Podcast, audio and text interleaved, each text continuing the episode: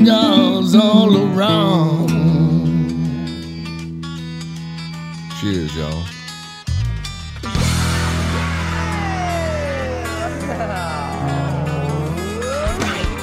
Well, well, well, well. Welcome, ladies and gentlemen, to this fine little Skype infused program known worldwide as the world famous Smoking and Toasting. It is so great to have you all on the show today.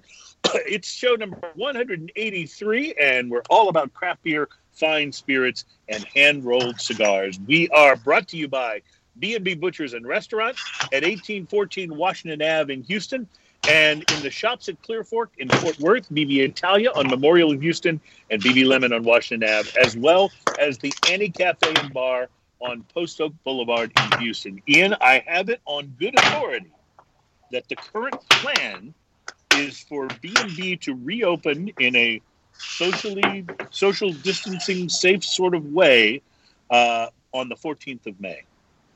So Awesome. you'll able, so you'll be able to once again go back. You just won't be able to sit really close to other diners. Which You know, don't forget, don't forget. In the meantime, you can go by there and pick up one of those badass steaks and the Chef Tommy, uh, and the, The Chef, Chef Tommy, Tommy bacon. kit that you make at your house. The bacon is like it's just like as thick as this cigar. Yeah, yeah. It's welcome awesome. Show.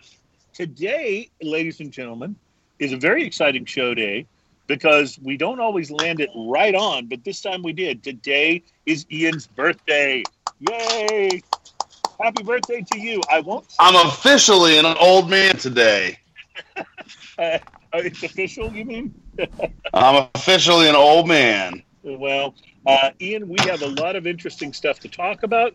Uh, we have some interesting uh, cigars to smoke, and we have some uh, interesting uh, beverages, no doubt, to uh, to be checking out. Plus, um, news on the cigar front: they've extended the deadline for the FDA approval, and that's a good thing. It's mostly because of the virus, but it's it's a helpful thing for the cigar industry.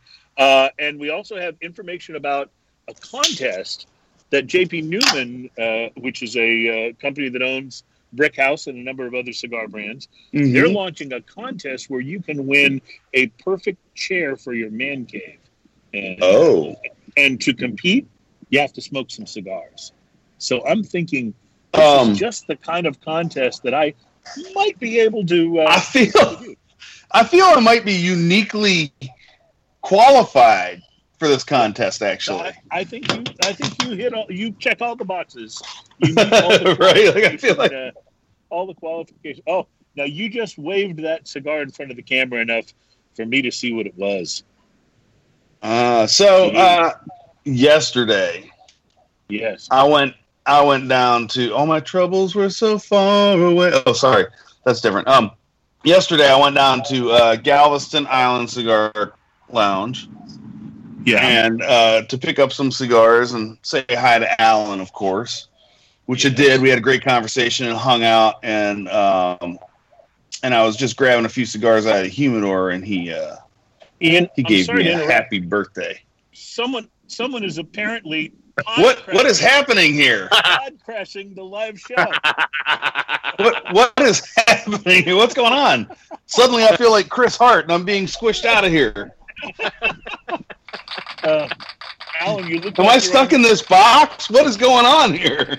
Apparently, Alan Denny, ladies and gentlemen, has joined the show, and it looks like he may be on standing on Mr. Twirligig. You were moving all around there, Alan. well,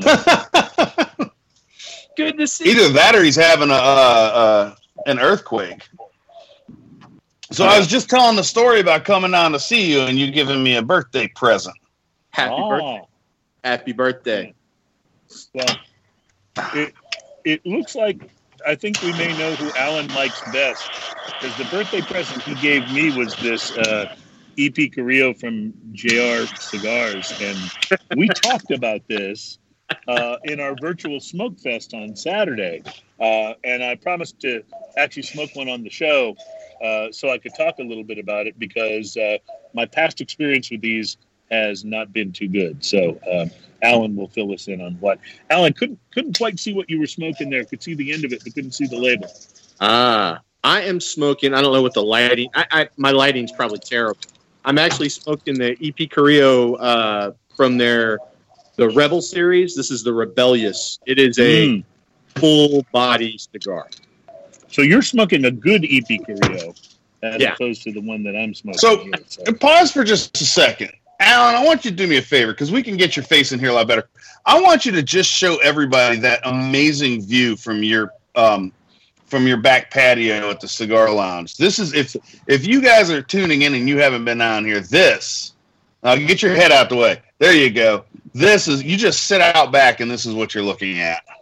There's nothing wrong with that. Like how awesome is that? Not a damn. thing. Absolutely beautiful. Yeah, look at that. Yeah. All right. Now, Uh, if you were to put your face back in there, but get it faced away from that beautiful view, we probably could see it. There you go. There we go. I'll come over here and sit down in one of these comfy chairs. Yes, sir. Yes, sir. Well, you got the right kind of cigar to sit in the chair. Good to see you, bro.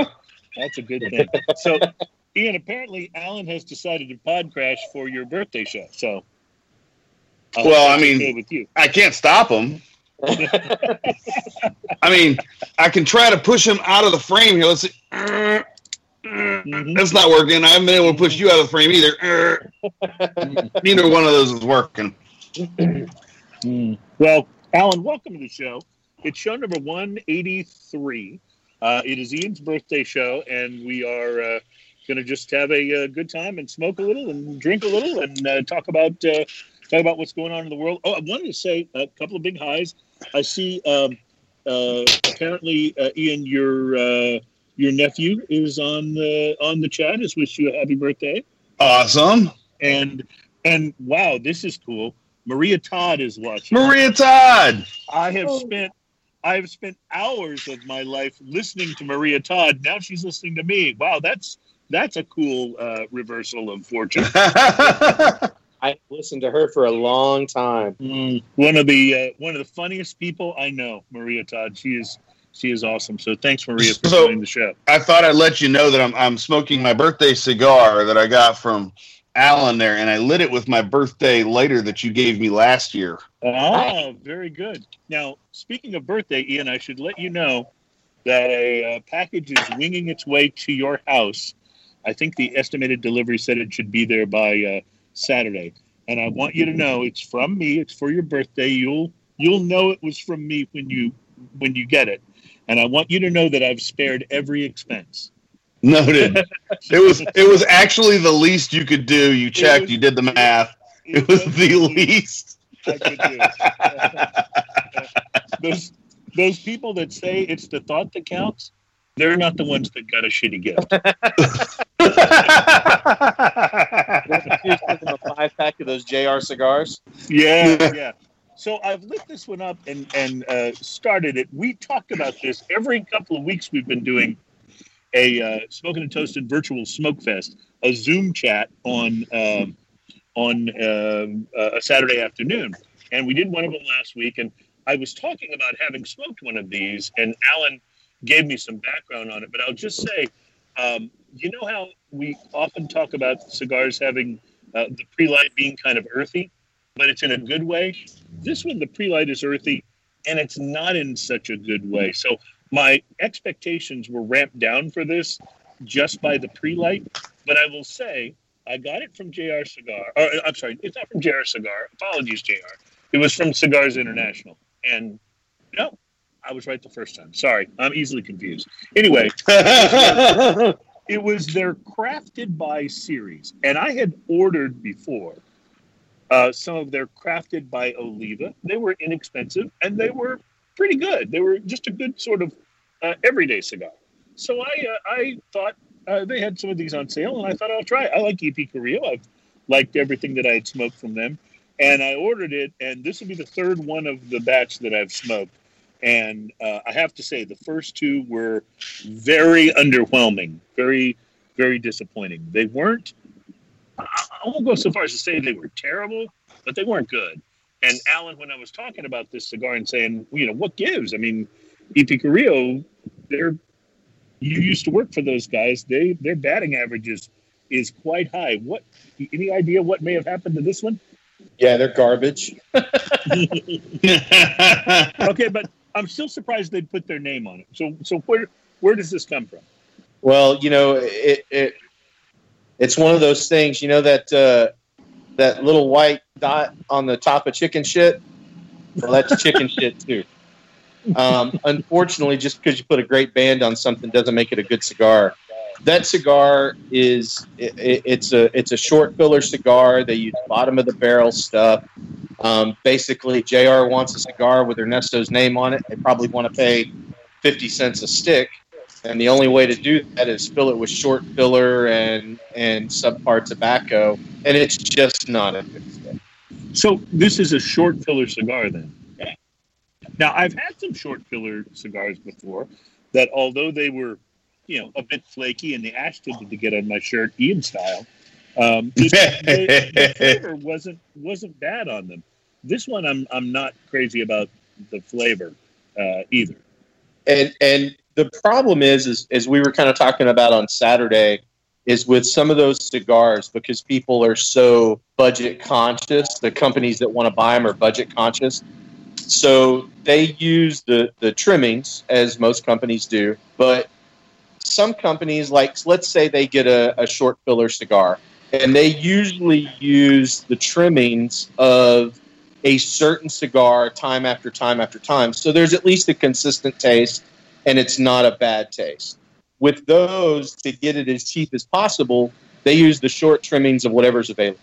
And so today, they may be down in the factory uh, rolling Rebel, okay? And then they may be rolling some couple of things from Crowned Heads, and maybe they're also rolling an Encore. Tomorrow, they could be rolling Dust and Cardinal, whatever whatever's needed. So then they're going to get the short trimmings from those. And to make it, you know, a, a shorter story, basically they put all them short trimmings in a bucket, and oh. it's Oh. all kept together. And then it's just all. Then when Jr. says, "Okay, we need five thousand of these things," well, then they put five thousand of them together, and they use whatever short trimmings they've got. So they're they're very inconsistent. The only thing I'm willing to venture that you get out of that is it's still a well constructed cigar. Well, you can see it's burning real nicely here. You Yeah. know, it's not a not a problem with the burn. And short filler, I would imagine, is even harder to get uh, a decent Yes. burn. It, Yes. are, I can only assume short filler is harder to roll than Yeah. a long filler cigar.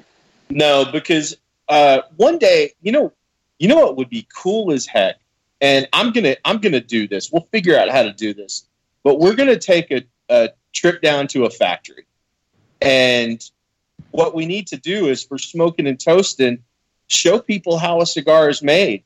Maybe To we can do it in the factory. That'd be great. Yeah, and so there's a machine. I'm sure y'all have seen it called a Lieberman machine. Mhm. It's got this big handle like a slot machine wheel. Well, what the what the Bunchero, the person that actually makes the cigar, not the roller, but the Bunchero, what they do is they take a binder leaf and they put that binder leaf into the Lieberman machine, and then they put whatever tobacco they're going to bind around it. Now, normally that's long leaves or long filler but they can they can drizzle up, you know, whether it's a, a quarter a cup, a half a cup, an eighth of a cup, whatever, of that short mm-hmm. filler, and that binder will wrap it up and roll it nice and tight, and then put it in a mold, and the mold locks it in, and it's all in there because that binder actually gets rolled around it twice, the way the Lieberman does. So it holds it all in there very nicely, and it's very compact because the Lieberman machine actually does that. Yeah, you can actually smoke a cigar without a wrapper, just with the binder. It'll hold itself intact. Of course, there's actually a machine. A, a- a machine. There's actually a cigar from LFD that is a very. I'm not gonna. I'm not gonna. Yeah, Will. It's called the Lennox. I'll name it. You're not going to Don't- name it, but the initials are Lennox. I love the Lennox. It's a great stick, but I actually like that cigar better with the wrapper off of it. Huh? How do you know that? So did, you, did you have a did you have a catastrophic fail at some point? I did. Um, back when I was working at that cigar shop that shall not be named. Uh, Uh-huh. I cut one, and it was just it, it. The cap wasn't glued on very well, and so it started to come unrolled. And I said, "Well, screw this!" And I just took the wrapper off of it, and I kept smoking the cigar, and it was great. I actually did a thing on Facebook saying if anybody can tell me what I'm smoking and that it's great, you know, I'll send them a ten pack of cigars from the shop. And I said I'll answer yes or no questions to help you figure it out. And it took about 50 questions to get through it, but somebody actually guessed what I was smoking. And Wow. but I actually enjoy that cigar better without the wrapper. That's So you pretty sent him- funny. So you sent him a ten pack of uh, the EP Carrillo, uh, crafted by EP Carrillo from JR. Uh, is what you No, sent him, I don't know what I sent him. I just sent him a hodgepodge of stuff there from the store. Well, I won't say too much more about this cigar, except for two things. Number one, oddly, Alan, this one is much better. I'm not going to say it's good, but it's much better than the first two of these I smoked. So that that could point to your theory about the bucket. These short filler pieces might have come from a different bucket. Um, and and then uh, secondly, I will say that I actually came prepared because I knew I probably wouldn't get that far on this one. So at some point during the show, uh, I'm going to be lighting up a uh, PDR 1878 Maduro Toro. So uh, I'm excited about this. Abe Flores. Say that? Abe Flores, Yes. the owner of PDR. I have not had uh, this particular PDR uh, before, so I'm uh, I'm looking forward to it. So, so, So I just I just want to point back to that that previous cigar you were smoking. So it's a short filler cigar. It's from a good company, uh, EP Carrillo. But the problem is not that the short filler is bad quality. It's that it's not blended in a way that makes any sense. Correct. That's what we're getting at. So it could be like, for instance, a really good uh, jelly casserole and Alfredo, which are both good on their own but don't go well together. So you end up with bad flavors. Correct. that makes sense. That makes sense. Correct. Yeah. yeah. Uh, Well, just, uh, I'm not having any of those issues with my cigar. I'm guessing you're probably not. So, and in fairness, by the way, uh, the last uh, cigar that Alan gave me was a uh, one of those wonderful H. Upmann by AJ's. The uh, Oh, those were good. oh man, you talk about Those a are real good. cigar. So, so So this is this is apparently while I was sitting there in the uh, uh, shop yesterday, Alan got a call from you. This is apparently what you were calling him about. I take it. well. Uh, he had mentioned his desire to podcast, so I had to facilitate Why do I- that. So. You know, here's the funny thing. Every time I pod crash, I get invited to pod crash. See, see, that's the way it works. That's that's the way we do things here. That is exactly the way we do things. Hey, uh, speaking of, uh, uh, of of having people on the show, have either of you guys talked to Chris Hart? How is our resident whiskey expert doing? I hadn't seen him in a while. Uh, he's posted on Facebook here and there, but Yeah. no telling. I'm stuck in this box right here I can't Yeah, yeah. we're push gonna have to. Uh, out of. we're, we're yeah, gonna the last time I talked to him was on the show. All right, That's been a while. well, we're gonna have to invite him on.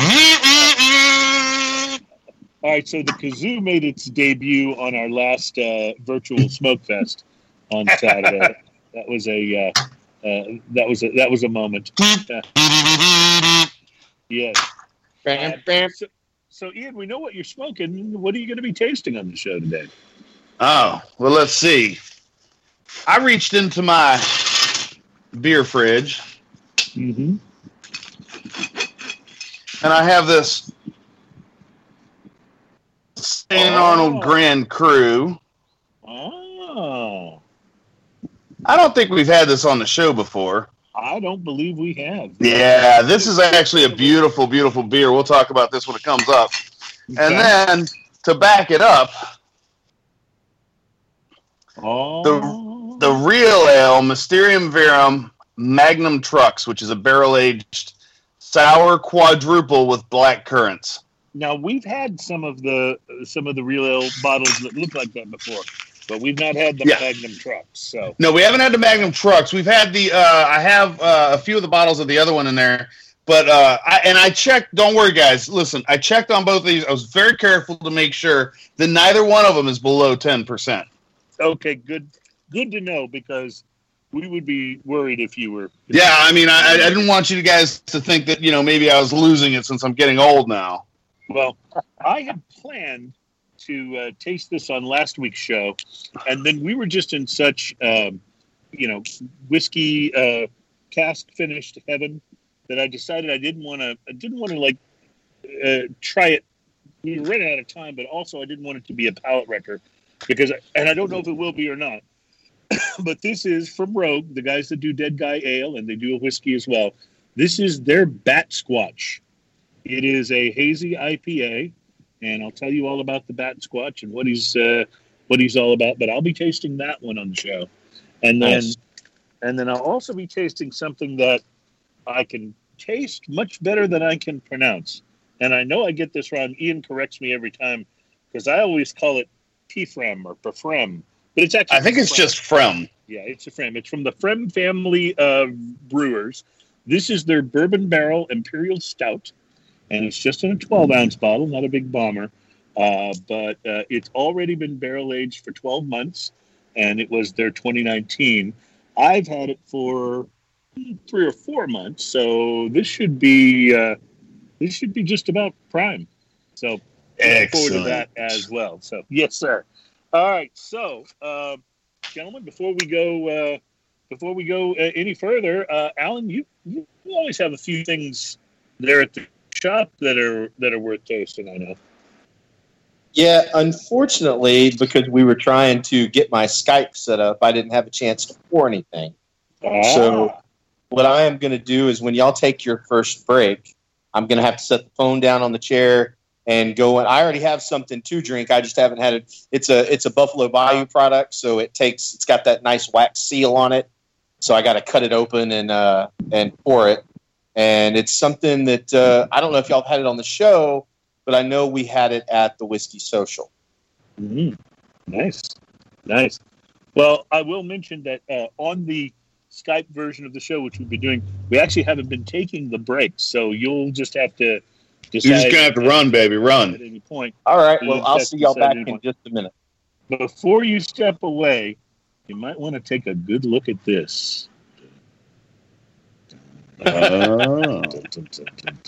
This is what I'll be tasting today. It's a tequila Ley, 0.925 añejo tequila, and uh, it I I did a little cheating and uh, looked on the internets, and it's getting rave reviews on the internet. So uh, it was actually Nice. the first time I've I've seen this bottle, uh, which I picked up at Specs earlier this week. So I will be looking forward to tasting that as well. And Ian, I know you've got a spirit of some sort there.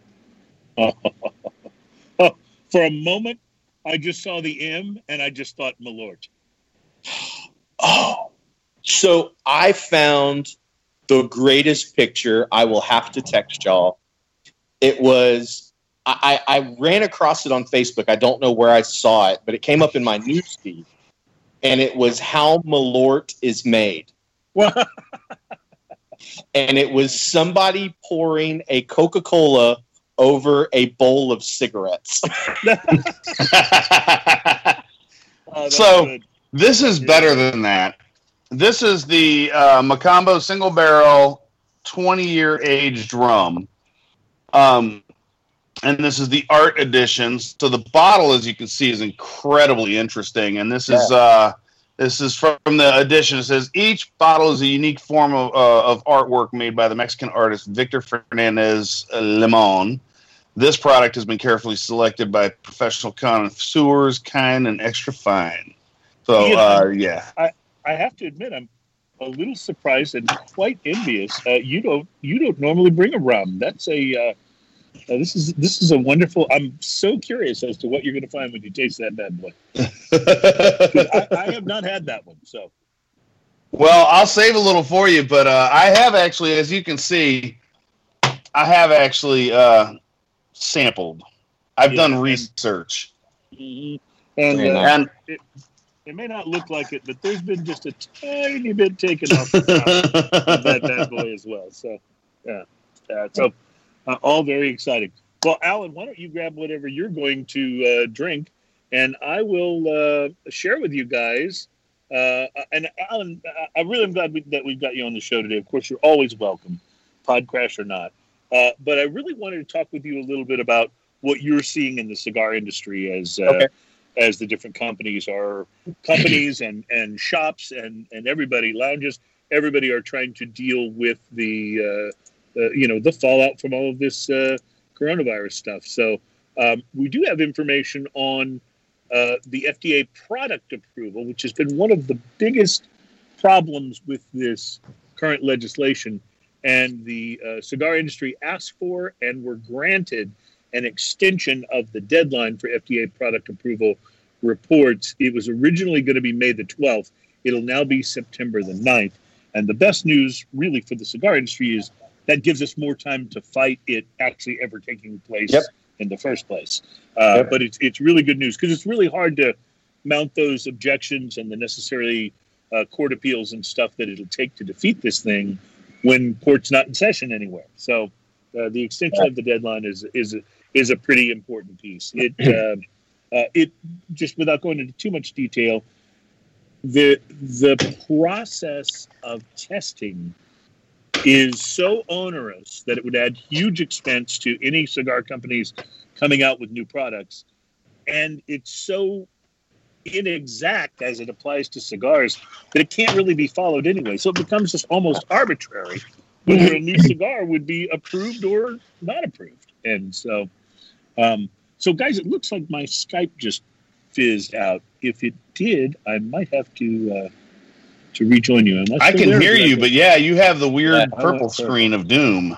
Yeah. Okay, so so I'm going to try to do something weird here.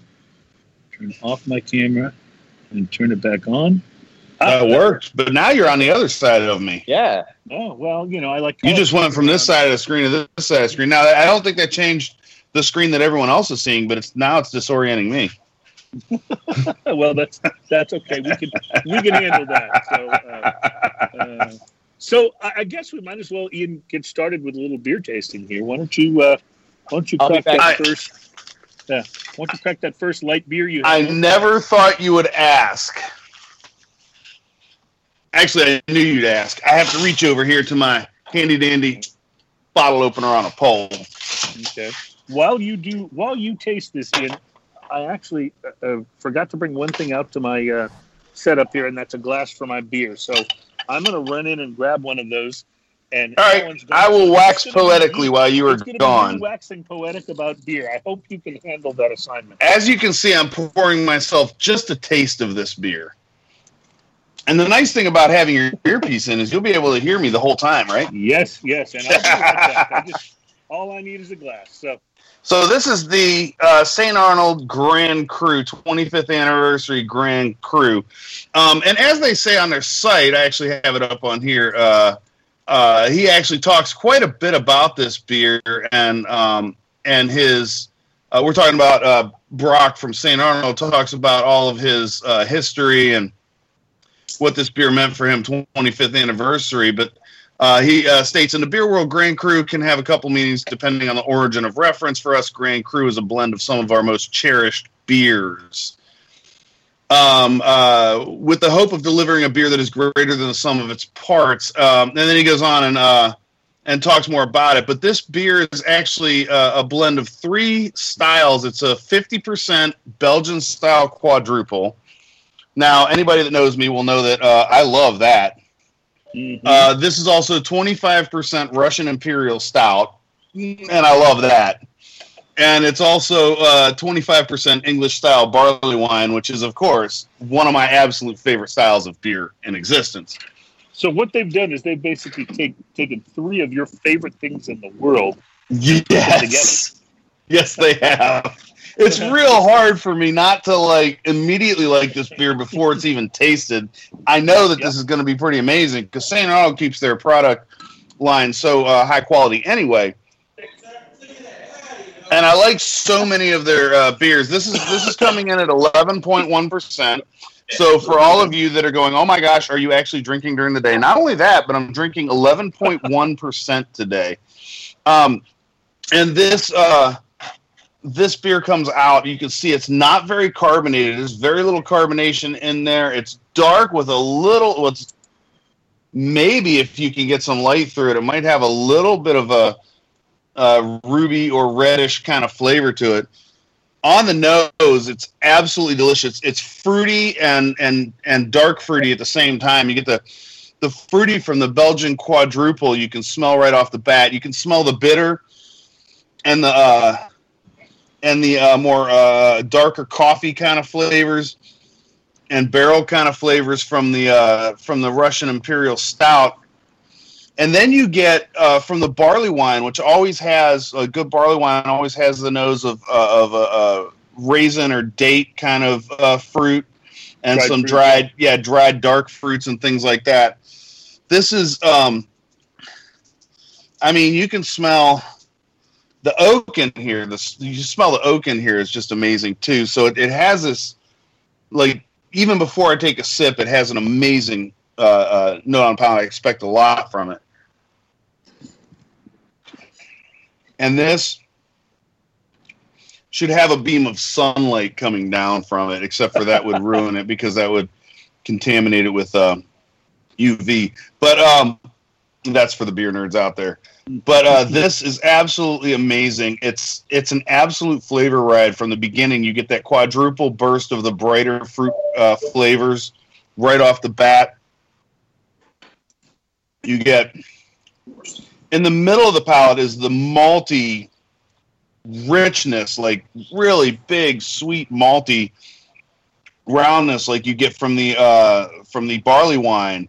Uh, and it's it's a it's a very sweet. Barley wines are a, a, bit sweet. You know, some people don't like it, don't like them because they're so sweet. I actually really really enjoy them.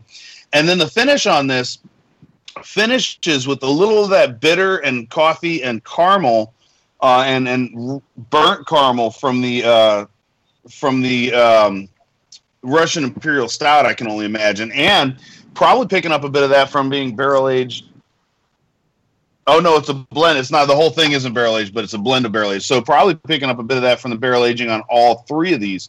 This is an absolute joy to drink. If you uh, happen to see now, the bottles are about ten dollars a piece, Mm-hmm. um, and so you'll find them generally individual, which is going to make a four pack of them if they sell them that way. Uh, pretty pricey in the forty dollar range, but I will tell you, as a treat, and as a happy birthday to me, I'm super, super duper happy with this.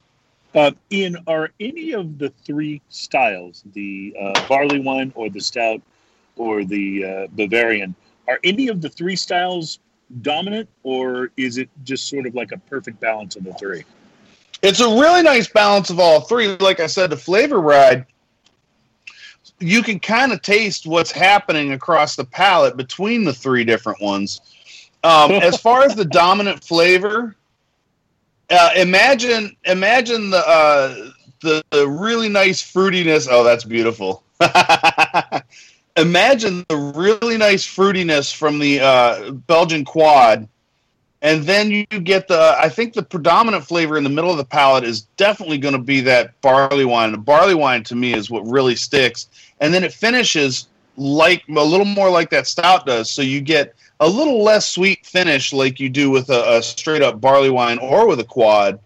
You get a little of that bitter, uh, dark, uh, dark bitter kind of snap to the finish. In the retrohale, you also start picking up the the really bright fruits. Go ahead, I'll wait. Oh, that was nice. Anything? It's hard for me to tell from here. No, no, we got it. We got it nice and clear. Um, so, so I don't know that I don't know that any flavor is really super predominant. I'll tell you what I taste. The least up front is definitely the uh, definitely the uh, stout. However, the stout is all in the back of it. So, aftertaste wise, it's probably barley wine and stout. But Nice. during the taste, that that quadruple hits you right up front.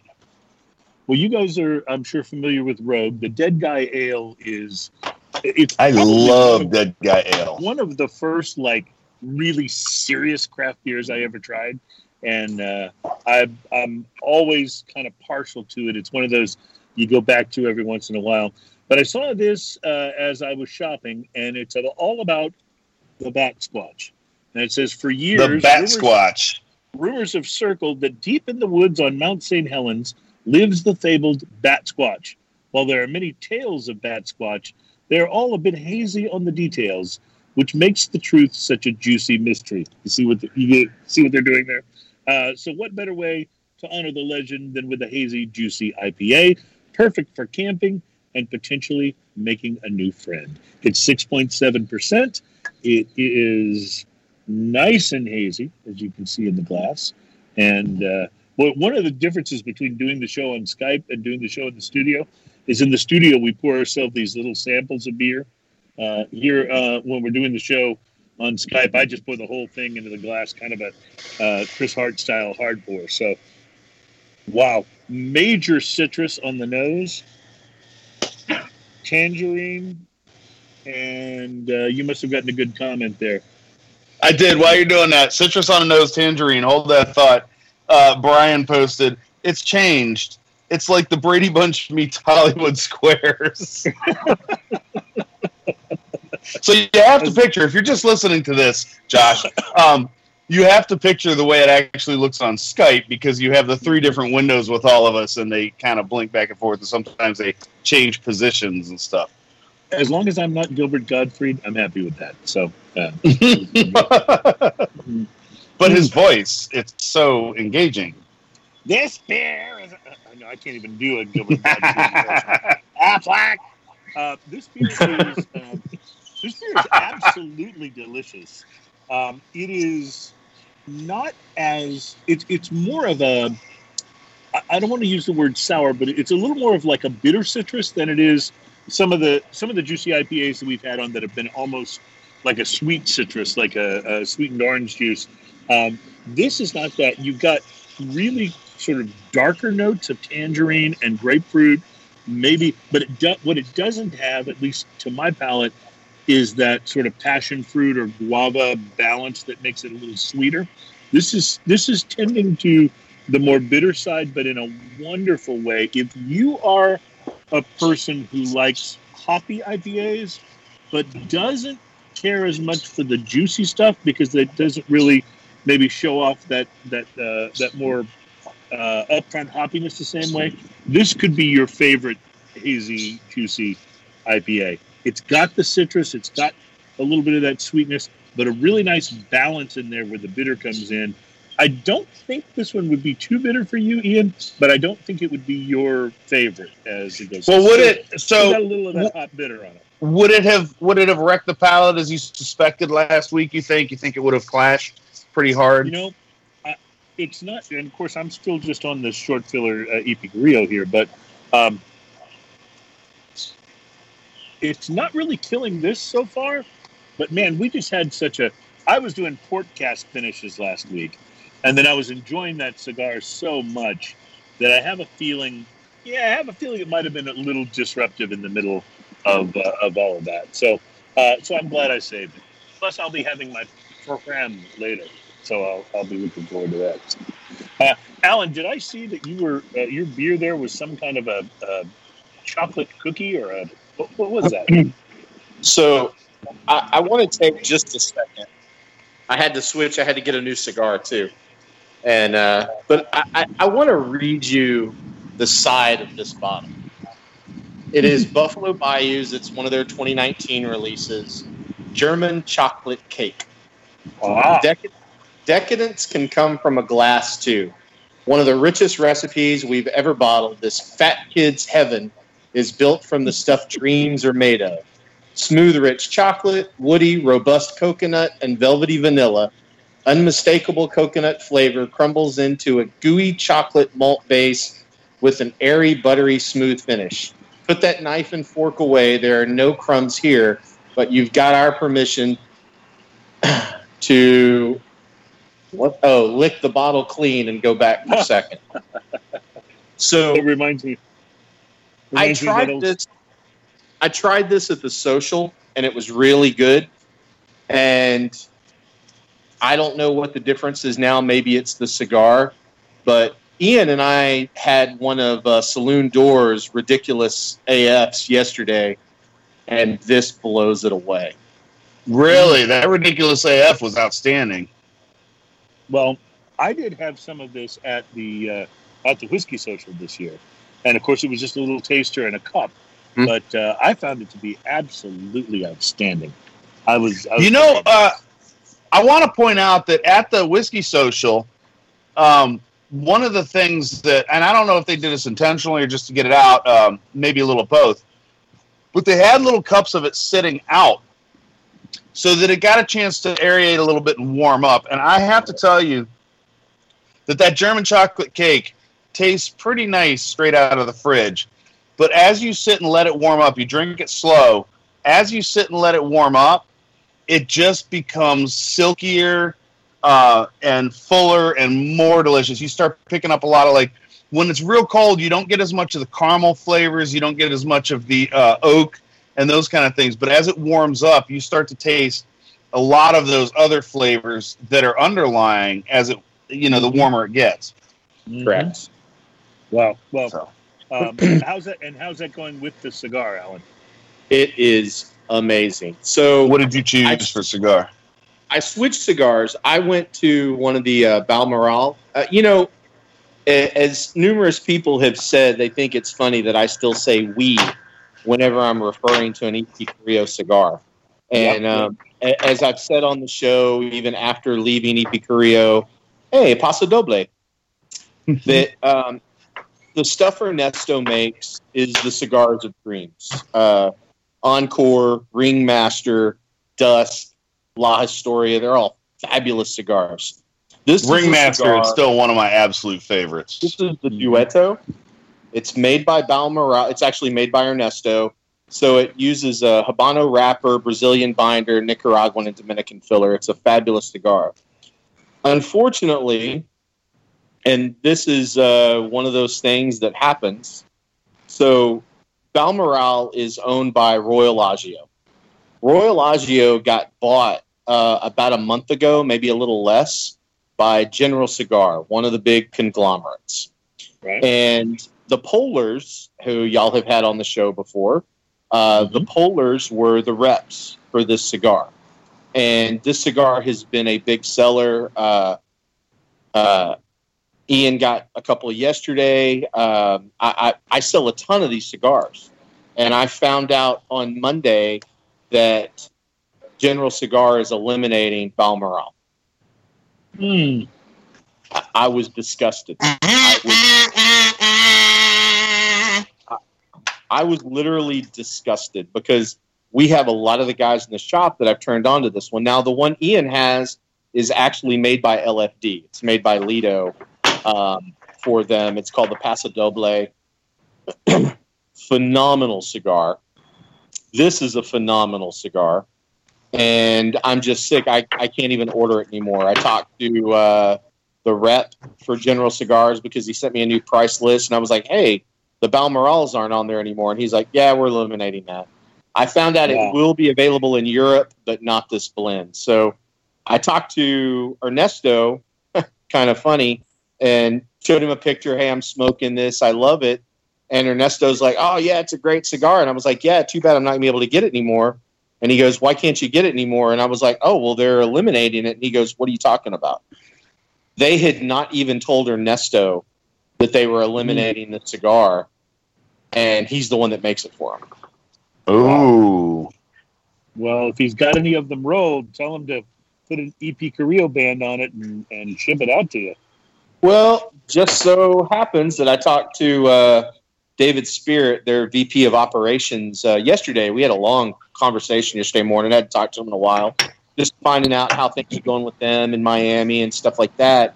And him and Ernesto had had a conversation, and that's what they're going to do is they are going to re-release this cigar under something else. Um, so people on the show, if you if you run into an EP Carrillo cigar down the road and you're like, oh, this is great, and it's a new blend. Well, it's actually not. It just very well may be. Alan, I want to get into um, how the cigar industry uh, is dealing with uh, uh, coronavirus what kind of impact it's having. We're seeing it being almost devastating to um, uh, to craft breweries. Uh, in Yeah. fact, there is a there is a, a, a current estimation that more than half of the craft breweries in the United States could wind up closing, uh, which would just be a really horrible thing because what it would be is all the really cool little ones that are Yep. struggling the most. Yep. Uh, so I want to get into that. But first, because we've all now uh, begun to drink, uh, it's time for uh, something, a new feature we debuted on the show last week uh, called Drinking Stories. And what these are is uh, stories that we may find or come across during our, our travels. And of course, our travels are all internet based right now. Uh, but something we come across during our travels during the week that may have nothing to do with cigars or spirits, but maybe a great story to share while you're having a drink. And so, since we all are, let me tell you about a company. It's a farm, actually, in North Carolina. It's called Peace and Peas, as in peace and then peas, like green peas. And thanks to these guys, next time you're on a Zoom video chat, you may be interrupted. And Adam, I think we have a, a picture you can throw up here. You guys may have to see this picture on your uh, on your feed, so the delay will take a minute. But uh, your next Zoom chat could be interrupted by Mambo. Mambo is a crazy donkey from the um, Peace and Peas farm in North Carolina. And for 50 bucks, they will have Mambo interrupt your, there he is on the feed. They will have Mambo interrupt your Zoom chat, uh, which I think could be absolutely awesome. Um, he's a camel crowding donkey, and they say he's like a pesky little brother that doesn't let anyone relax too long. They also have other farm animals that you can invite on at guest, including three horses, um, uh, Zeus, and Eddie, along with some chickens and some ducks. So I, for one, cannot wait to be on a Zoom chat and have uh, the Zoom chat be, you know, guested by uh, by Mambo. To me, that would be like the greatest experience of quarantine, for sure, for sure. So, anyway, there's your drinking news for today. And uh, if you want to Google Peace and Peas uh, to find out how to get Mambo on your next Zoom chat, it's fifty bucks, and as far as I'm concerned, it could be totally worth it. I'm abandoning the uh, the crafted by EP Carrillo, by the way, and going to my uh, uh, my 1878. So I'll be working this one out. Alan, um, tell us what you're seeing in the industry, and you know, you mentioned talking to Ernesto Carrillo um, and and to different people. Obviously, you're interacting with different companies Sure. there as you uh, do things, get things uh, for your shop. What's it like out there? Are we are we feeling the crunch of this on the cigar side economically? Yes. Um, so some factories are shut down. Uh, for the most part, Nicaragua is not shut down. Uh, Nicaragua is denying coronavirus completely. Um, they they say they've only had four cases of coronavirus in the whole country, but the thing is down there is the people that work in these factories if if they don't work the day because the factories are not required to close down if they don't work that day then they don't eat. I mean that's how serious it is.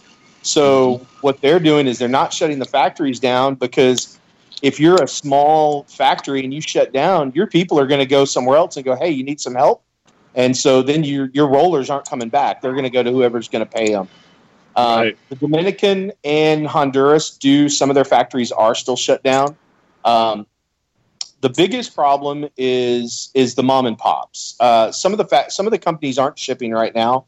A few of them are. We've gotten a few deliveries. Uh, not that I'm doing a whole lot of ordering, but a few companies are shipping. Some of them aren't.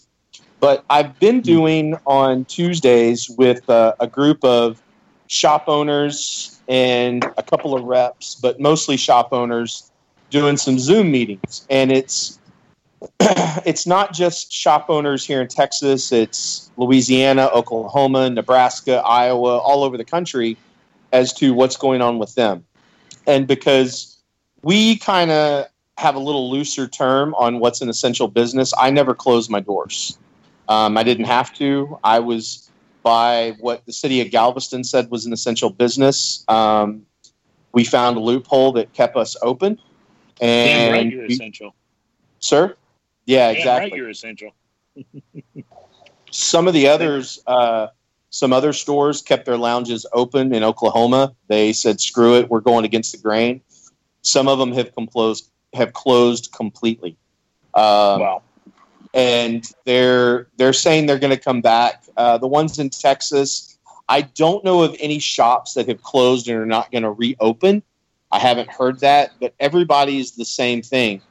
Business is slow. Um, it's way down. Our business, even though we still have a great core of customers, our business, just like the rest of Galveston, the more tourism that's here, the more sales we're doing. Um, course, I had yeah. a guy, I had a guy come in this morning, bought a few sticks, uh, and he was down here from the woodlands, just wanted to drive around.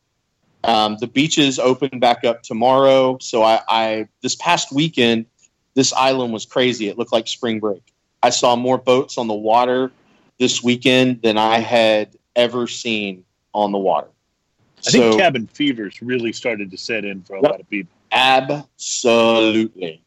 So people are concerned. Uh, LFD laid off the majority of their uh, reps. Most of the companies have not done that. The reps that I have talked to, some of them are calling me on a weekly basis, just checking in. Hey, how are you doing? Is there anything I can do to help you? What can I do? Some of the uh, manufacturers, some of the owners, Carlito, Ernesto, Jose Blanco, uh, Rocky, that I've talked to, they're they're they're getting by. They're still paying their reps. They're they're trying to do what they can to help everybody out. Um, the Drew Estate rep Jenny Lynn, who was on the show when we did the the one for uh, Maduro's out on the water, her family's from Rhode Island. So when all this happened, she took off to Rhode Island, and I needed some Drew Estate stuff, and they are now shipping. So I called her on Monday, did an order. She's up there, and I told her, "Hey, Texas is opening back up on Friday," and she goes, "Well, what do you mean?" She's not from Texas. She didn't know. I was like, yeah, retail can open up 25% occupancy. The restaurants, bars, those are all opening up. She didn't know anything about it. So, but she told me that her company has told her she can't travel till the end of May, period. No questions asked. So, um, this is real hard for some of those reps because a lot of the reps um, are 100% commission based. And so I don't know how some of the companies are doing that aren't commission. If they're keeping them, maybe they're giving them some kind of a draw or a, or a salary. Um, but uh, it, it this is going to be a, a hard take back because what I have heard from some of the shop owners is, yeah, they can do mail order, but they're not mail ordering from their local store. They're going to CI. They're going to Fame, and it'll it will be difficult for the customers that are lost to that to get them back. Well, Well- I think I think having awareness that if you can call your local shop, just getting the word out there, and I don't know how to do that beyond like this show and uh, and just trying to tell your customers, but having awareness that you know if you call your local shop, maybe you can swing by and pick up some uh, curbside, or, or maybe they can do mail order. That would make a big difference, I think. Yeah, absolutely. I agree. Absolutely, and we'll encourage people just like we've done with uh, with breweries and and the smaller distilleries. It's like if you've got a favorite out there, somebody that you really appreciate, now is the time to support them. You can, you know, do the curbside delivery. You can go online and buy their T-shirts or their accessories. Anything you can do. Gift cards, great time to buy gift cards. If you're Yep. still getting a paycheck and you're still able to do that, support the ones that are important to you and help them, you know, be around when we come out of all of this. By the way, the uh, I will just mention you were talking about uh, how the factories, uh, if they shut down, they could lose rollers permanently uh, because Yeah. that's how those guys uh, make the money to eat. Uh, the Alec Bradley company in Honduras is actually feeding all of their workers, even though they aren't cranking cigars out from the uh, factory right now. Uh, they're determined to feed 700 families of four throughout a 30 day span. Apparently, they use their connections in the Danlí area to uh, connect with, you know, staples, eggs, rice, corn, beans, oil, sugar, things like that, and uh, and get them out to their workers and, and their rollers. So everybody seems to be trying to do whatever they can do, and you know, at least here in Texas, it feels like, you know, it feels like there might be a little light creeping in with some things opening, but Yeah. you know, uh, we we of course keep hearing expect a second wave of this in the fall as people get back out. So I- I think in the big picture, this is far from over. I really do. Mm. Uh, well, Ian, um, I'm sure you, you know, haven't developed any sort of a buzz from your uh, 48% um, um, uh, barley wine uh, mixture. That, From Oh, this, that bottle's empty. uh, but I thought you might want to uh, uh, thought you might want to uh, taste something else for us here. well, I do have this big bottle of. Uh, you know, the problem with having this bomber though is that I'm going to have to drink it.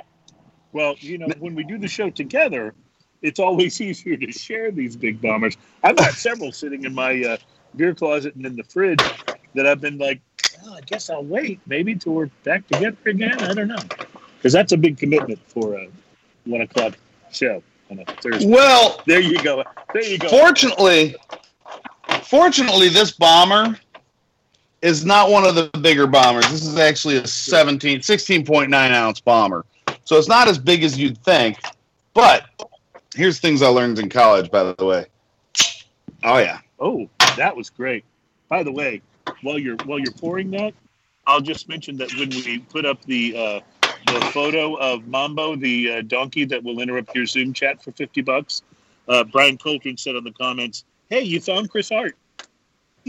So, so see, our our abuse of Chris extends even beyond the uh, even beyond us into the uh, people that watch the show. So. as you see, as you can see, I'm actually color coordinating my beers. I can see that. Which one is darker? From here, they from here they look the same. Well, it's a little tough to tell the different shades of black, but the um, but the Grand Cru might be a half a shade darker. Um, so this is uh, this is the real ale Magnum Trucks, and this is a barrel aged sour. The base of this is a quadruple brewed with black currant, and there's nothing about any of that description that I don't absolutely love. I love sour beers. A lot of people are turned off by sour beers. My wife won't even drink sour beers. She's like, "Nope, sour. Don't want anything to do with it." Yet she'll eat those little sour candies. I, I don't really know. Anyway, um, but this uh, this is uh, being a quad and then sour. This has got a few levels. You can smell like right off the bat, you can smell that sourness immediately. You can also smell the fruitiness going on right off the top. This has a very, very kind of bright fruit kind of smell going right off the top. I'm not picking up a whole lot of the currants, but I smell um I you know what it's I, there's something in there that I'm not quite able to put my tongue on, but give me a moment and I will. this is really tart and absolutely delicious. So, uh, let's see. Black currants are added to the barrels to allow to ferment to dryness. The resulting notes show currant and dis- uh, and displays a dis- deceptively smooth sourness. It is a smooth sourness. It doesn't leave you with that bitter sour tongue that a lot of sour ales do. Um, in the back of the mouth, it leaves it right there on the tip of your tongue, which is very interesting. The uh, currants are absolutely obvious in the aftertaste, and I love that. I love that flavor. I love it when you find like iced tea with currant, and I just that's a it's a flavor to me that I really really am drawn to.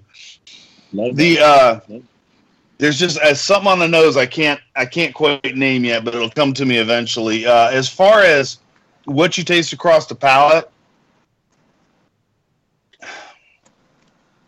the first the first thing that strikes you is sour fruit, and I don't mean sour as in like it's gone bad. I mean sour as in there's a bunch of fruit in there, almost like a sour candy kind of thing uh, with the fruit uh, behind it. And then the finish is so quick and so smooth, and also very little carbonation in this one, as you can see. It's uh, I've I've got this whole like low carbonation dark beer thing going on apparently today, um, and it's uh, it's got a it's got one of those flavors that makes you keep coming back to try it. It it, it leaves your mouth wanting another sip of it. And there's um The best sours Uh, do that, I think. You know, they there's a little bit of like a, a little kiss of caramel in the back that I wouldn't expect from a, a quadruple. There's um there's a little bit of honey kind of flavor going on hovering around in there, which is a little strange to me with this because I wouldn't expect a quadruple to have a lot of honey flavor. Um, and there's a little oak dryness that after a few sips starts to show up and it becomes really pleasant as well. Um, this is definitely one to share with friends, and uh, since since I'm going to have to share with friends via Skype today, it probably means I'm going to have to drink the whole thing. Unfortunately, What's and by unfortunately, mean uh, I'm okay with that. What's the uh, ABV there? This one's at 10.3. I actually stepped down about 1% from the last one. It, you know what? So I, I mentioned that it doesn't have a lot of carbonation. It's interesting because on the first sip, it's real silky smooth and then sour. And then on the finish, you get a little of that carbonation bubbliness on the back of the tongue. It's really interesting. And then the aftertaste has a little of that tickle on the tongue, too. I'm waiting. Yeah. Oh, I like hearing it hit the ground too. Oh, good, good, awesome. Oh, by the way, my smoking and toasting bottle opener. Nice. So we got you one of these, didn't we, Alan? So, funny story. Uh, Y'all gave me one when I pod crashed when y'all had Chris on at uh, Casa de Montecristo. yeah, yeah. and it was on the table and i think adam accidentally picked it up and put it in with the stuff all because right. i Well, did not get it I think Alan, I got one for you next time I see you. So, um, pFriem, ladies and gentlemen, bourbon barrel imperial stout. Uh, it says here on the bottle that imperial stout was invented for Tsar Peter the Great. pFriem's barrel aged version soaks an entire year for roasted malt and cherry notes to make you feel like a monarch yourself. It is 11%, and as you can see, uh, it's dark enough to challenge the uh, two that, that Ian tried there for darkness. So we'll see, see how that. this works out. So, so uh, uh, Bruce Stark is asking if we can order that opener. Um, Bruce, I bet we could just uh, get one to you. So uh, we don't have them available for sale yet, but we probably should do that. But uh, Bruce, you're a, you're a regular. We'll make sure you get we'll make sure you get taken care of. Bruce, hit me up on a private uh, uh, private message, and I'll make sure I get that address and everything over. We'll send you one. So on on the nose, this is exactly what you would expect it to be. It's got those sort of stout flavors, the the hint of coffee, a big chocolate note, and a very malty, very roasted maltiness to it. None of that surprising for an imperial stout, but uh, let's see where we go with the taste.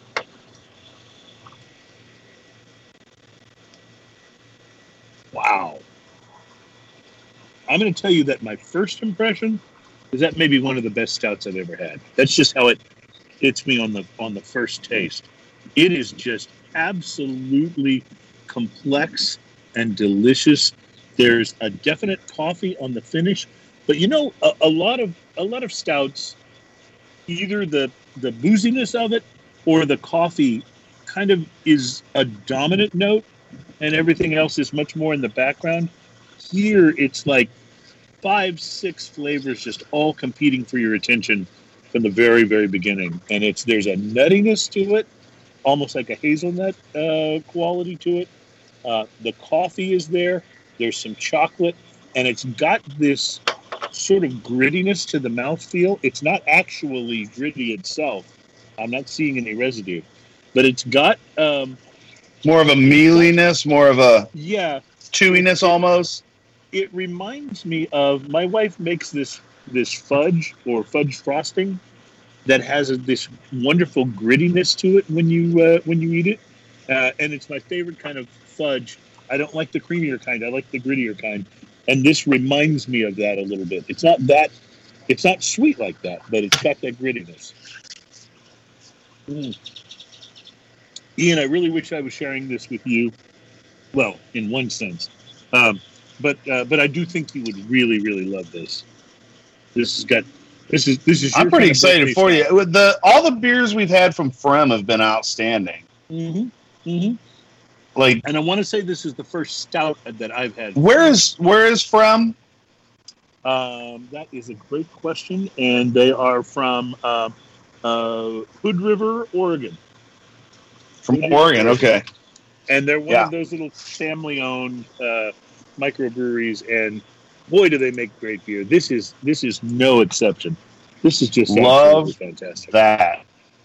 Absolutely fantastic. Well, um, Alan, what what do you see as the um, if you had to guess at what the cigar industry looks like on the other side of this? Do you think do you think that there are shops that will close? Do you think there are Yes. any of the cigar companies that that may actually go out of business through, through I don't think I don't think any of the companies will. Um, you know, the micro micro boutiques, the the people that start those are not the Mhm. guy that makes one hundred twenty five thousand a year and and he spent twenty thousand dollars to go buy a bunch of cigars. Those guys usually don't last very long, or if they do, Mhm. they've got one specific cigar that they're selling to one specific shop, and it's usually a big shop. Um, those guys, th- those are a handful. Most of the companies are started by wealthy individuals, or Right. the companies have were started by small guys and they've grown into large companies. Um, Right. I don't think there's going to be very many of the manufacturers that go under. And if they do, I think they'll get bought up. If they were a popular brand, I think they may get bought up. But if, if something like that happens, I think it was something that was already in the works. They were already wanting to sell, or they were already wanting to get out of uh, get out of it. The shops Alan, you- Yeah. Go ahead. I'm sorry. The the shops are the ones that and and we don't know right now. You know like i said i was on those those zoom meetings with shop owners and managers and and there's just a handful of us on there. You know the one i did tuesday i think there was uh, one manufacturer three or four reps and maybe 10 shops. And the shops that were on there were had had financial backing that the shop wouldn't have to close um, but it's all the other shops that we're not hearing about the small mom and pop that maybe it was opened by somebody that's retired or it's somebody that my dream is to open a shop. And i just Sure. don't know what the financial backing of those people are. And of course texas is a little different. We're a little more conservative here. The governor's wanting to get stuff opened up you know there's only what half a dozen states right now i think that are saying hey we're going to start opening it back up. And a lot of those states that are not quite as conservative as texas um, already are taxing out cigars. They tax out shops. Tobacco's expensive.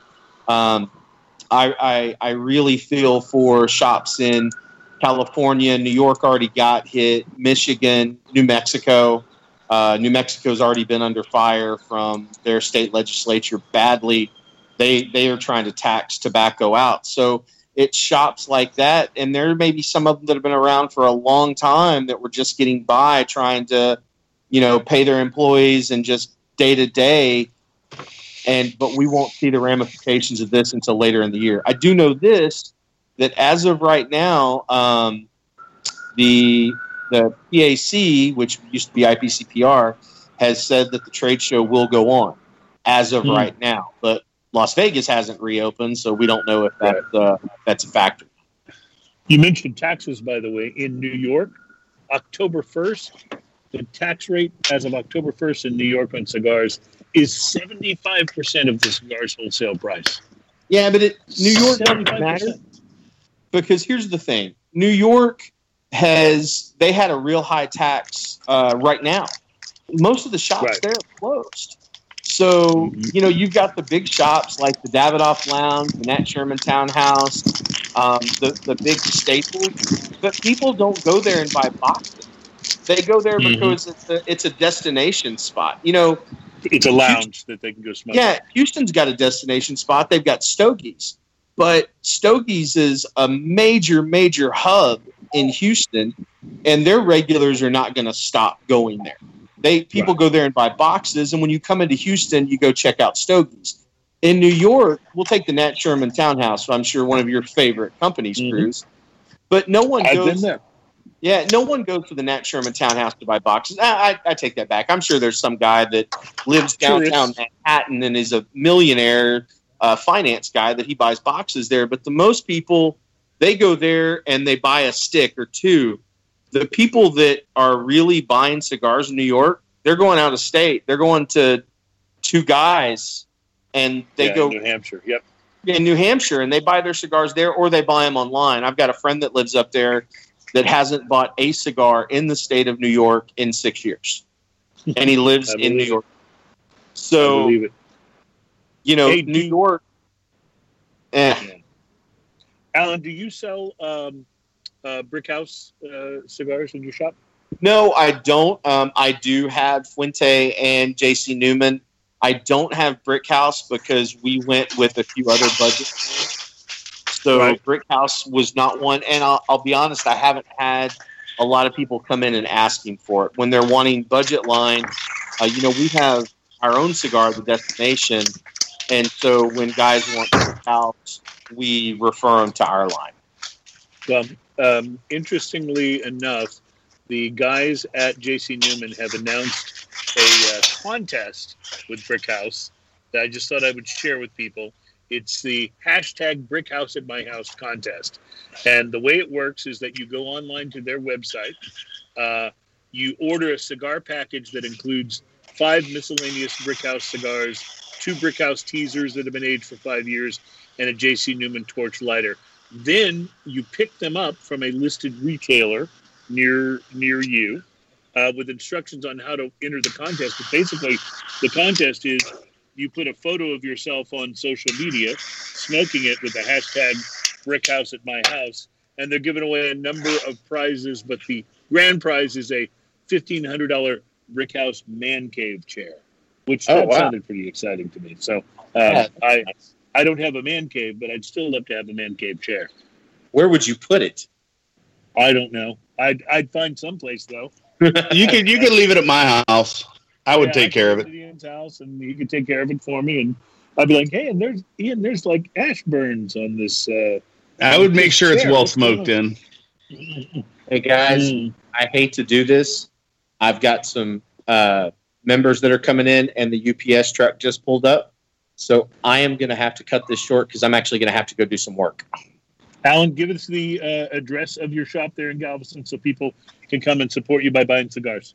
Of course, Galveston Island Cigar Lounge. We're 1813 61st Street in Galveston, or you can find us at galvestonislandcigarlounge.com. Awesome. Well, thank you, Alan, for uh, uh, crashing the show at, at my request and uh, wishing Ian a happy birthday. Hey, happy birthday, Ian. It's always great seeing you guys. Thanks, thanks for the great cigar, man. Always good to see you, bro. Of course, y'all as well. I'll see y'all soon. All right, brother. Ian, we do Bye. have just a little more tasting to do before we wrap up here because I know you've got a uh, a pretty fine looking rum there in your possession. Well, I know you're excited to hear about this. I'm, I'm This- totally excited. This was a gift from my brother-in-law, um, Tyler. Um, he he loves vodka. Loves, loves, loves vodka. So every time we have a vodka on the show, he comes by the house and he borrows some. now, by borrow, I, I don't I don't know how it works because we never get it back, but it's okay because because on holidays and things like that, he will show up and drop something super interesting. And he's one of these guys who will look for the most interesting thing he can get. This is a found it. very yeah, this is a very cool bottle. Uh, if you can look at the graphic on there, it's it's really really nicely done. It's very pretty. The um the uh the artwork on this uh, as I stated earlier, is uh, is from a Mexican artist. This is a Mexican vi- uh, Mexican um, rum. Uh, is from a Mexican artist named Victor Fernandez Limon, and um, apparently he did a few different uh, bottles or series, or they have this artist series going on, which is really really cool and interesting. The uh, the top of this bottle is wrapped. There's a uh, let me find it because they have it. The name for all this stuff is on here. There's a this is from some sort of plant, and I can't remember the name of it. Oh, he uses amate tree, A M A T E, amate tree fibers to create the design wrapped around the bottle. Each bottle is Wow. individually numbered and unique. The rum in the bottle has a dark chocolate with rusty amber highlights. So if I pick up a bottle of that, the pattern will be different then, because every bottle Yes. is unique. Yes, every bottle is unique. And I have a taster glass here. We're going to try this. Mm-hmm. That is a dark red rum. Look at that. Boy, I can see the redness to it. Almost looks like a port uh, in terms Yeah, it's very, sort of reddish purple color. very, very interesting looking. And I might have poured myself a little generous. Well, that's all right. Uh, it, it, but you know, Ian, normally rum, it, you know, tends toward the more brownish color, not a. Yeah, this has a definite red tint to it that, and I can't, I'm not picking it up from stuff around me because I don't think there's anything red around me except for my lawnmower over there, but I'm not picking it up against that. Um, it's got a very kind of ruby red kind of tint to it. Um, and off the nose, uh, it's not a huge uh, aroma coming off there, but it's really nice. This smells uh, definitely like rum. There's a little of that, um, little of the uh, the the rubber, a little of the the sugar is is very obvious. The um, the cane sugar kind of smell comes right off of this in a beautiful, beautiful way. Mm. What else am I picking up? Notes of. Mm, let me taste it and tell you.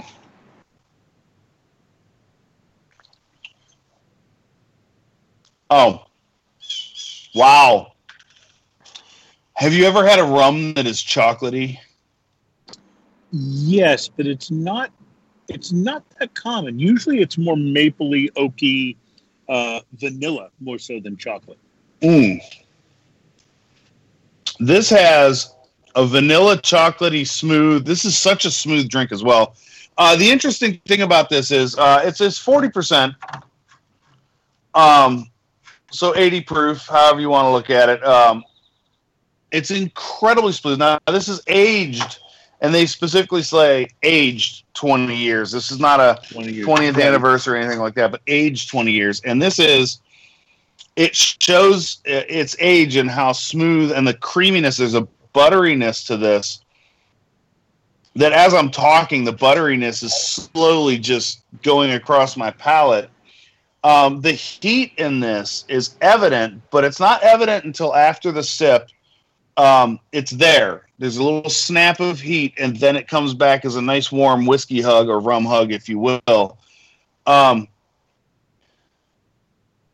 the uh, oh, so after I taste it, and you know the, the the the nose and the the palate work so well together, but after I taste it, it has this brown sugar.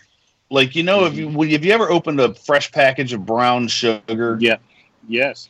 it has this huge brown sugar note to it and there's a touch of cinnamon on it as well You know, in my experience, Ian, premium rums, really great rums, have a tendency to fall into kind of two categories. One is that, you know, sort of like overproofed. They bring a bit of heat. They drink almost more like a whiskey than a rum. Uh, something like the uh, the Foursquare or some of the others that we've tried on the show. And then the second kind is maybe not quite so much heat, but a real emphasis on the blending of the flavors. This strikes me more as that latter category. this is there's also a, a really interesting aftertaste and i'm going to say something that's a little strange to a lot of people that are listening to this but you have to understand our palates are, are, a weird thing and there are certain flavors that show up that you recognize that may not be something that sounds great but this has a slight uh, rubbery aftertaste like that slight rubber tree kind of aftertaste to it that's really, really nice. It lends a nice astringency to it. It gives it a very, I think it lends to the whole aging process and the barrel aging of it. And then the longer I let the aftertaste linger, the more I taste the very woody notes that are coming through. There's a lot of, a lot of oak and a lot of that caramel and uh, vanilla, lots of vanilla lingering Mhm. on the aftertaste of this. So I'm assuming that that aging, of course, this says 20 years, is what gives it that ruby red color like a bourbon. I would say though, um, you know how we've had rums that we've thought to ourselves, well, this is a good rum if you're a bourbon drinker and it drinks Right. more like a bourbon. This is a rum that you would like. I don't think this is that rum. This is a very rum like rum. Uh, it's just Mhm. incredibly smooth. And this is a $40 bottle. So it's not price prohibitive. Uh, it's absolutely uh, an outstanding rum. And I love the way it lingers on the glass a little bit. Uh, I lo- the butteriness too. I mentioned butteriness earlier. It's such a nice like palate taking over kind of flavor. This will be amazing after, for instance, something with some vanilla ice cream Mhm. or anything like that, and then having this to, to finish your dinner, like after a jerk chicken or something really Right, right, right. spicy, and then you have an ice cream to help with the spice, and then this would just finish it as a beautiful thing. I would actually, and okay, so again, the more it's in my palate, now I get maple syrup, lots of maple syrup and vanilla. That vanilla is so pre- prevalent in here. I'll just mention, by the way, that while forty dollars does make it a little bit pricier for rum, because you can get plenty of rums in the twenty to thirty dollar price range. Um, the concept. Imagine trying to buy a whiskey that was aged twenty years for forty dollars. No, Yeah. that's not happening. Yeah, that'd be, that'd be really tough to do. So to be able to get that kind of aging uh, on a spirit and still have it be in the forty dollar range, I think that's phenomenal. I'm pretty. I'm actually pretty amazed by this. Also, and and rum tends to lend itself to cigars as well. So Mhm. this and my cigar, which I lit a new cigar because I finished my other one. This is a Balmoral. This is one that uh, Alan was talking about earlier. This is a Paso Doble. Yep. And I don't know much about this cigar uh, other than the fact that uh, I picked it up on Alan's recommendation yesterday. I think you've uh, reviewed this, right? Yes, and that that one's uh, blended by the folks at uh, La Flor. Right. That's a La Flor. It's an LFD. blend. Although for an LFD blend, it's a lot lighter than I would have expected. Mhm. Either that or I've been drinking a lot heavier stuff than you know. So, But it goes- I wanted to. Good. Oh, I was gonna say it goes amazingly with the rum. Like the rum and it are are really creating a, a pair of flavors that are so nice. It's bringing out a, a super nice like nuttiness in the cigar, like a cashew sweet nuttiness in the cigar that Mhm. is Mm-hmm. uh, not what I expected from that cigar at all. And also, that might be part of what brings out so much the maple notes and uh, vanilla in the uh, in the rum as well. But that butteriness, I will tell you, if you like a buttery, smooth rum, buy this. Nice, nice. I love it. Uh, two things to mention, Ian. One is that as the pFriem uh, bourbon barrel aged imperial stout has warmed up, it's gotten even better. Yeah, a lot of really stouts do that. before. Oh man, this is just like the flavor complexity to this is as good as any stout I've ever had. It's uh, mm, mm, just delicious. And the second thing is tequila. Tequila. It's tequila time, my friend. Hold on, hold on, hold on. Before you do that, before you do that, Yes.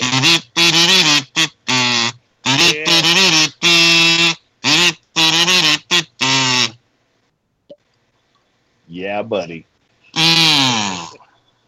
So this is a beautiful bottle, by the way. This is the uh, Tequila Ley .925.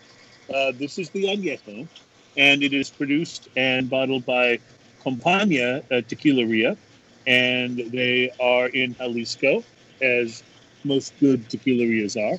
And I have a uh, That looks like that looks almost like you see like uh, the tooled pewter on the front. Yeah, it, it really does have that. Look. I'm not sure if it, it actually not well. No, I think it's I think it's just uh, silverized uh, paper. Uh, It looks is- great is- though. It is a really attractive package. As you can see, it's got that sort of dragon vibe to it. I don't know what if that's a dragon tooth or what around the top. I love a drink I that like comes with a dongle. Come on, that's beautiful. Yeah, yeah, yeah. Come on, you got to love that. Absolutely. Uh, so setting that aside and coming to the nose, wow, this has got this has got a fantastic tequila nose. So you get the agave, which of course you want in a tequila, but uh, I'm getting um, almost a maple that you don't necessarily get a lot with tequila. There's uh, That's a surprising one. there's some vanilla. There's a butteriness even on the nose. You sometimes get a nice butteriness from a good añejo tequila uh, when you drink it, but not necessarily on the nose. At least in my experience. Yeah, the nose on this is fabulous. If this tequila, and of course I have actually already broken into it, so I can tell you that it is. Uh, but I, if I were testing this out for the first time, I would be telling you that if this tastes as good as it smells, it's going to be fantastic. So That's got a very very light color to it. Very light Mhm. straw color. It looks like. wow, Like it's Yeah. so light straw. It's it's close to clear. Ian, it is smooth, full of agave and uh, oaky flavors. Even though I know this doesn't rest in oak barrels, um, full of agave and that sort of um, uh, uh, rich, sort of mapley flavor uh, on the on the palate.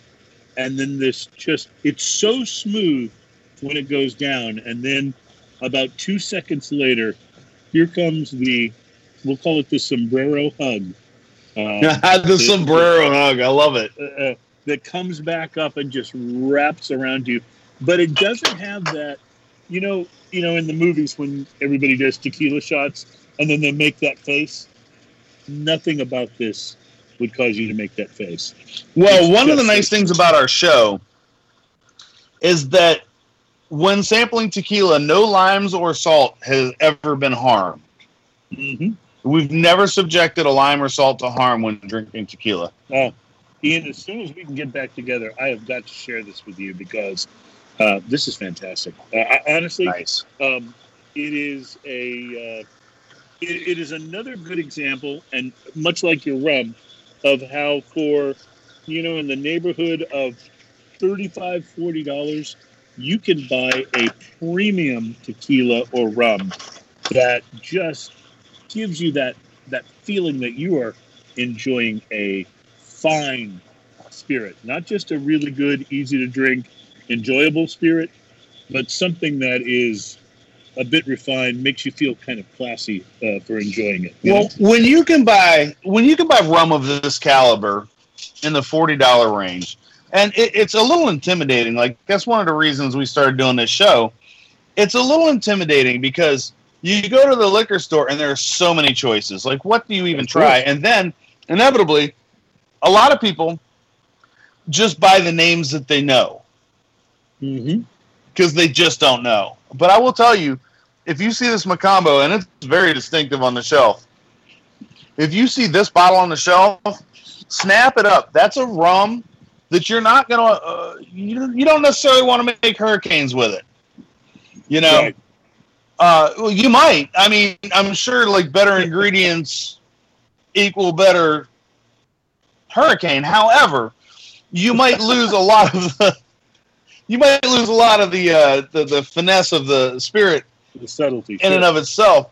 But I will tell you, at forty dollars, like we taste these things a lot of times, so that so that you can hear our our um, tasting notes and decide if that's flavors that you like. By the Mhm. way, everyone out there, if you guys get a chance, man, share this out.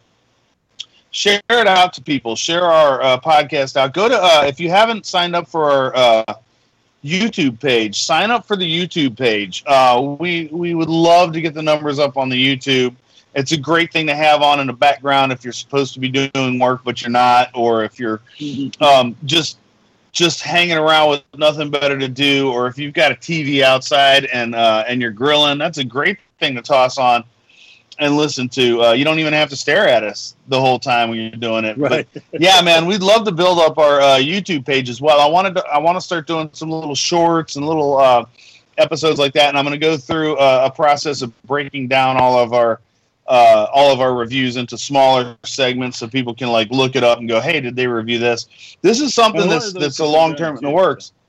Right. So if you guys get a chance, man, and even if you don't watch YouTube, man, go over to YouTube, find our page, and subscribe and hit like. Subscribe and hit like. Just do that for us, man. It helps us bring out all this awesome stuff, and it's going to help get the uh, the word out about us. Uh, this is my shameless self uh, promotion moment. So Yeah, I. I would I would love super appreciate it, man. That'd be great to have, man. Just subscribe and hit like, and we've got tons of episodes to to hit like about.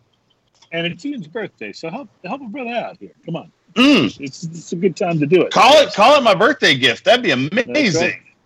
I also want to point out that uh, Bruce Stark uh, mentioned that Kazoo beats Twirly Gig every time. So here we go to Oh, Twirly Gig. wow.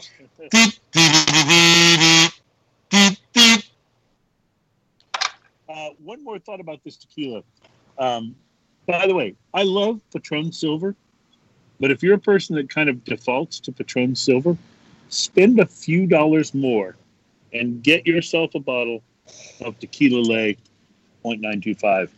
You will not regret the few extra dollars you spend because it's not that much more than a bottle of Patron Silver, and it's a completely different tequila experience. This is wonderful. This is this is making my short list. This is really really good. Um, want to say, uh, by the way, thank you. We didn't mention it earlier, but want to say thank you to our special guest from last week, Dan Crowell from um, uh, from Glenmorangie. We got so many comments about, man, this guy is serious about his love for whiskey. He's amazing, isn't he? Yeah, yeah, he really is. He really is. He's uh, he's that kind of guy. We were talking about this on the uh, on the the chat on Saturday uh, on the Zoom chat. But one of the guys was talking about how he would take a drink of the whiskey and his eyes would roll back in his head as he was describing the flavors.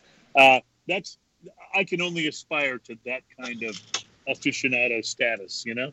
Right. That's that's pretty wonderful. So uh, thank you to Dan. It was wonderful, and he's a friend, and we love having him on the show. And thanks to Alan Denny for being on the show today. Alan is uh, is one of those great guys from the uh, from the world of cigars, and he uh, uh, has pretty good taste, even if he does hang out with us and Chris Hart.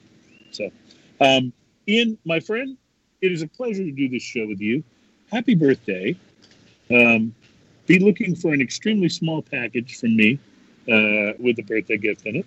And uh, and I, I want to just wish you a, a wonderful week. Say hi to your beautiful wife for us, and uh, we'll be back here next week. By the way, I am thinking.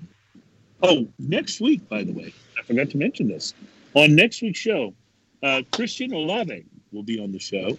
He is with the company that represents Jura Whiskies and Dalmore, and we'll be Oh, nice.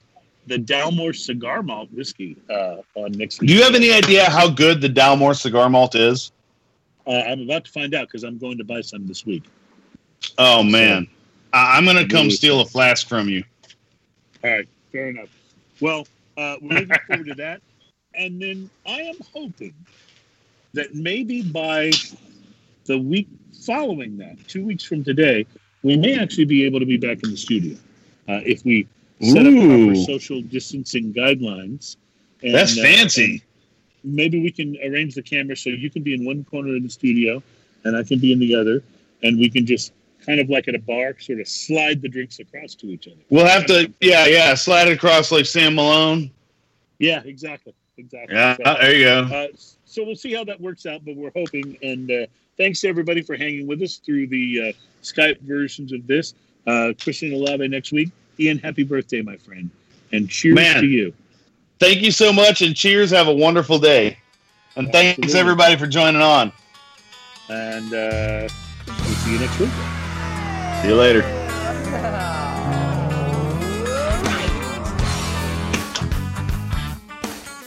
Thanks, brother, man. Happy birthday. Man, that was awesome, and thank you. I have to go pee.